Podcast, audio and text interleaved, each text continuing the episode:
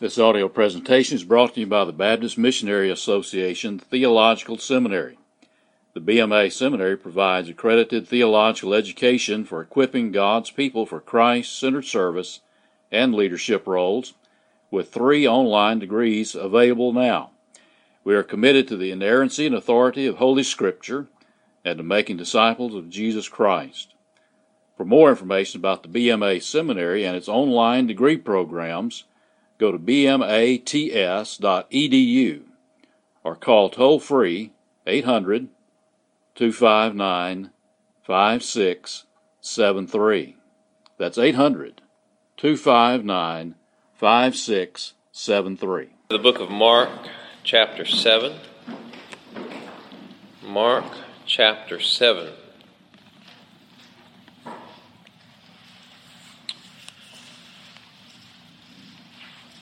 Tradition is something that, at least around seminary, is generally held in low esteem. Because most of you are looking forward to, eager to, getting out there and changing things. You are anticipating changing the world, one believer, one church at a time. And you are aware that there are some traditions that probably stand between you and where you want to lead your people. And you are probably in your mind thinking about, I wonder what this trouble, tradition, is going to cause me in my future ministry. And certainly, traditions have caused many ministers great trouble at times. And I want to talk on Mark chapter 7 about tradition. And I want to say at the outset that not all tradition is inherently bad. In fact, most of the traditions that you are probably going to encounter over the course of your ministry had a purpose at one point. Nobody remembers what that purpose was. But at one point, that served a functional purpose in the life of that church. And it just stuck. And sometimes it still serves a functional purpose in the life of the church. And sometimes it doesn't. And this is where things can sometimes get challenging for those who want to lead people onwards and upwards. Well, this is not exactly what we have in view here in Mark chapter 7, but it is no ways unrelated. Mark chapter 7 beginning at verse 1. I ask you to stand one more time as we read God's Word. And it says, The Pharisees and some of the scribes gathered around him when they had come from Jerusalem and had seen that some of his disciples were eating their bread with impure hands, that is, unwashed.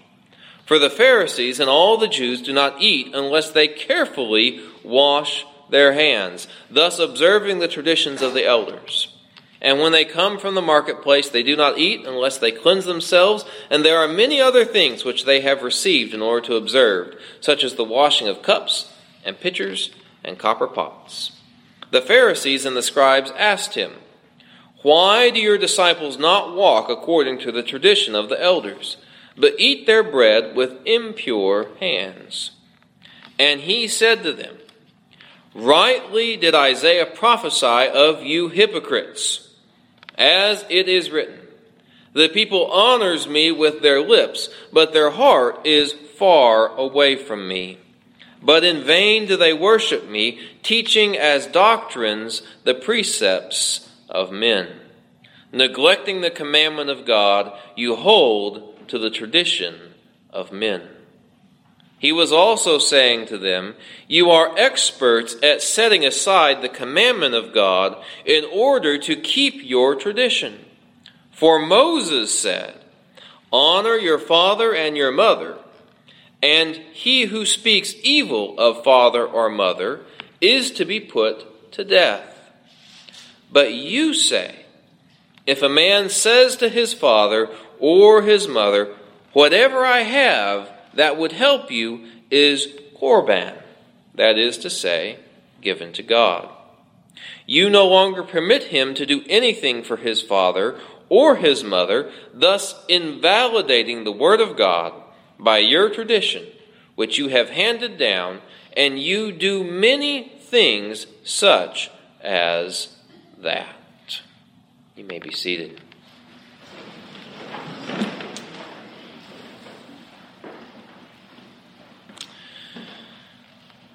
Here in this passage, we can see clearly what you have already heard before about the book of Mark that Mark is written to non Jews because he has to explain why hand washing was such a big deal in this scenario.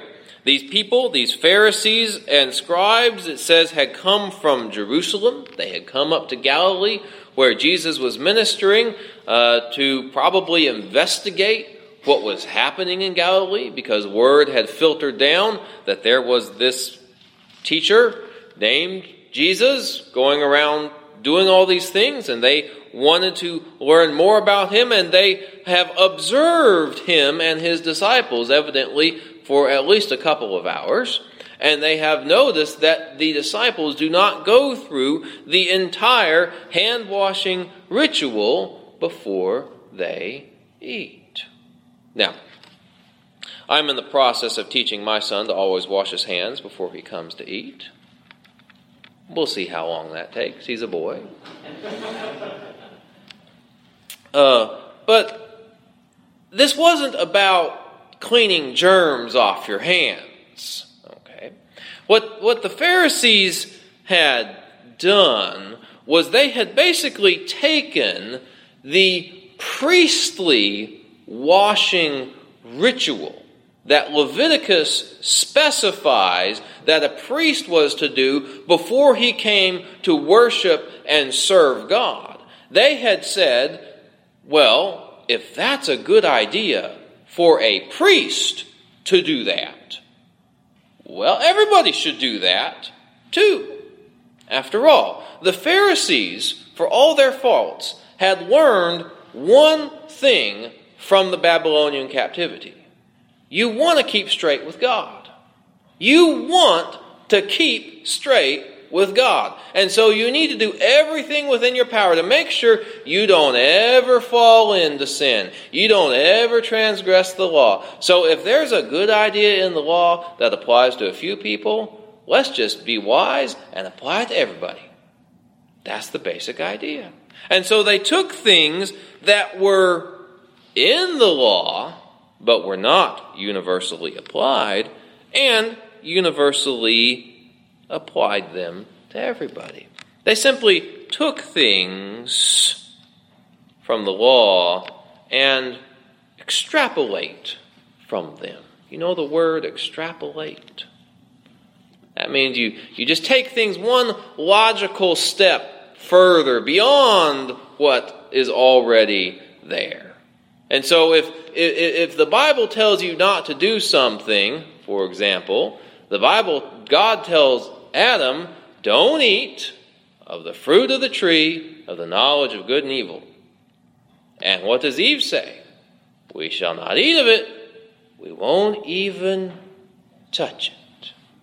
She extrapolates that if, you, if, if we're not going to eat it, we probably shouldn't be touching it either. We're just going to stay away.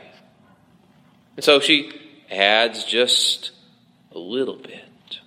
And what happens here, though, when the Pharisees, verse 5, come, the Pharisees and scribes come, they ask Jesus, Why do your disciples not walk according to the tradition of the elders? Now, take note, they don't claim, Why don't your disciples follow the law? They ask, Why do your disciples not follow the tradition. But in their minds, is there really a functional difference? Because they're calling him out on it. And what so often happens in, in the Pharisees' day and today is that we take the things we have extrapolated from the Word of God and we equate them with the Word of God. We take the things that, well, that's a logical conclusion to me, in my context, in my situation, and I'm going to assume that that's a universal truth that will apply to everybody. And very quickly, when we do that, what do we have? We have extra biblical tradition. And then we begin to apply it to everybody else regardless of their context, regardless of their culture. In the 1800s, this was very common for missionaries as they went out to assume that everybody all across the world needed to live like a Victorian English person. That if you were a Christian, that's how you would be. And these things were not bad ideas, but they had no relevance to the culture and situation of the people they were bringing the gospel to, nor were they the gospel. They were extrapolations of how we should live out the gospel in a particular context.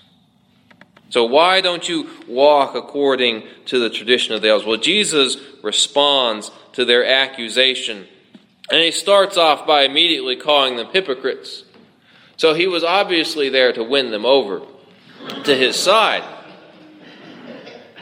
That wouldn't put anybody on the defensive at all. And of course, uh, this is, I would say, a much shorter version of a longer speech you are probably familiar with, where he describes the Pharisees as whitewashed tombs and all kinds of other things as he describes their hypocrisy. Well, this is the really short version of that speech. Okay?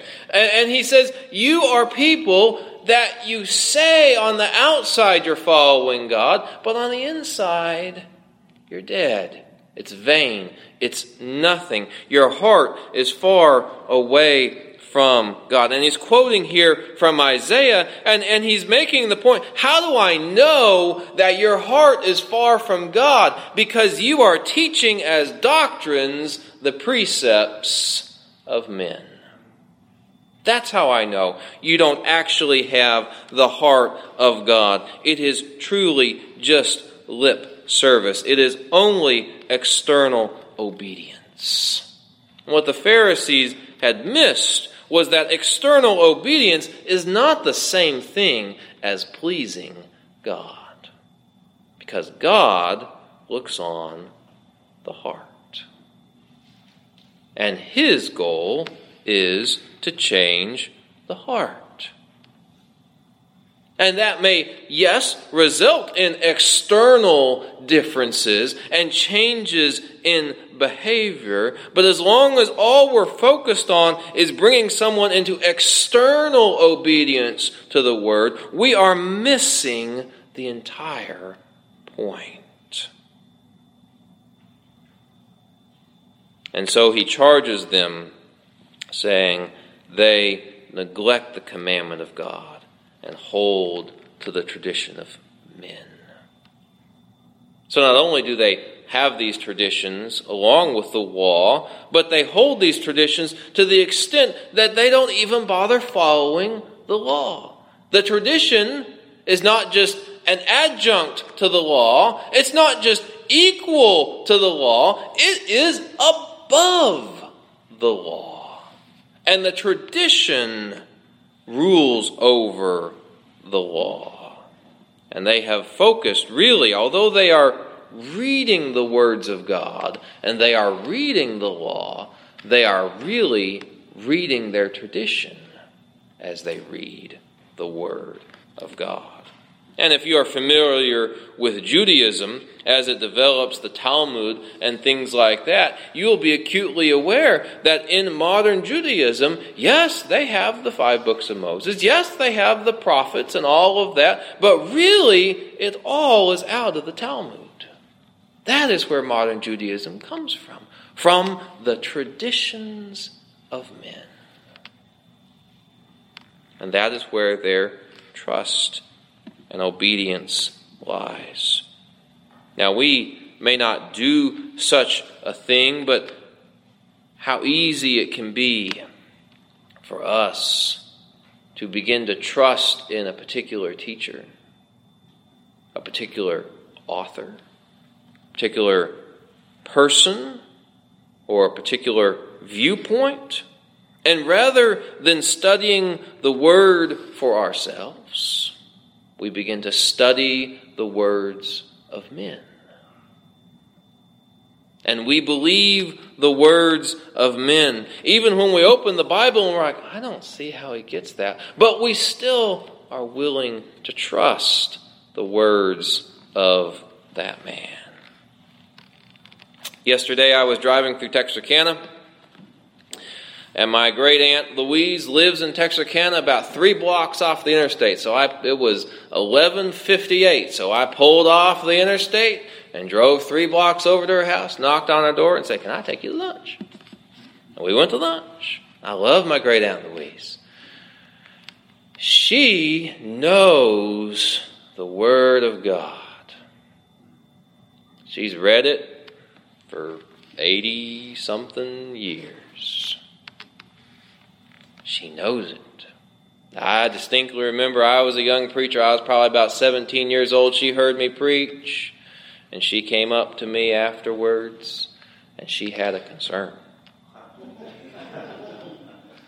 A concern grounded in some scriptures. And she expressed that concern. Or she straightened me out, maybe that would be the right word. She knows her word. And she sat under great men. She sat under great men whose names are in the hallway, great men whose names on the library. She's, uh, she's heard some wonderful preaching, but she's always studied for herself what the Word of God says. We too should be like that. That we study the word for ourselves and we disciple our people so that they study the word for themselves as well. We don't want people taking our word for it, that thus saith the Lord. We want them opening the Bible and reading directly from God and knowing what the word says so that we do not find ourselves in the situation where we are neglecting the commandment of God so that we could hold to the tradition of men. Because it's too easy to find ourselves in the situation that Jesus gives as an example of how they are doing this. Where the Bible explicitly says, He says, honor your father and your mother. And of course, in those days, that didn't just mean being nice to them or obeying them when you're a child. In the days before Social Security and 401ks and IRAs and all of these kinds of things, when a parent got too old to work, they were no longer physically able to work and support themselves, it was obligatory on their children to provide for them. I mean, it seems fair. All those years they provided for the kids. Now it's time for the kids to pay that back.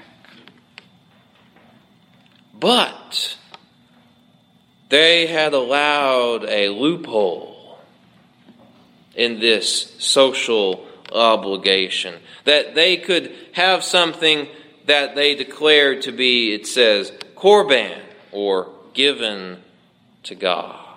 It's an Aramaic word for gift. And, and basically, when someone, something was declared korban, it, it meant you had decided that you were going to give that to God. This had been marked out and was going to be given to God. You had made a vow, you had made a promise that you were going to give that to God. And, and, and the ruling of the rabbis was that once something had been marked out for God, you couldn't change your decision. You couldn't go back on it. You had to do it. And so he brings up this scenario where a child has marked out something and says, I'm going to give this to God. And now he finds his parents in a situation of need. And he will not help them because it has already been vowed somewhere else. Now, we could interpret this as perhaps the child is trying to sneakily keep money from his parents, but that's not the application Jesus makes of, of this. We don't know what the motivation of, of the man is that he is given this as korban, but the result is the same that he cannot, will not give it to his parents. And I have to tell you, if you decide you're going to do something and you tell God you're going to do something and you promise God you're going to do something, it's probably a good idea to go ahead and do it. Now, I'm not a fan of bargaining with God in any way because God doesn't bargain with us. So, what makes you think you're going to be able to bargain with Him? But if you have made a promise, it's probably a good idea to fulfill your promise. But if fulfilling your promise contradicts the Word of God, a much better idea is to do what God said. What you think you ought to do for God is one thing. What God told you to do is something else entirely. One is your opinion, the other is God's revelation. And we need to be those that follow what God says. None of our ideas should contradict the Word of God. None of our traditions should contradict the Word of God. Sometimes traditions do that. Sometimes there have been unbiblical traditions and they've just stuck for decades. And you show up, and there's still an unbiblical tradition. That doesn't mean you can get rid of it your second Sunday there. But it's still an unbiblical tradition. Or there are other traditions that aren't quite like that. But the reality is, we need people to be brought into obedience to the Word of God. We need to bring ourselves into obedience to the Word of God. Because let's face it, we think about the traditions of others, perhaps the traditions of those that are older than us, because those are the traditions that were around when we grew up. But guess what? You're making traditions. You're building traditions into your church. What kind of traditions are you going to leave behind? Ones that are biblical? Ones that are extra biblical? Ones that contradict the Bible? What are you going to leave behind? And what are we going to teach our people? Are we going to teach them traditions? Or are we going to teach them the doctrines of the Word of God? Let us hope that we stand with the Word of God.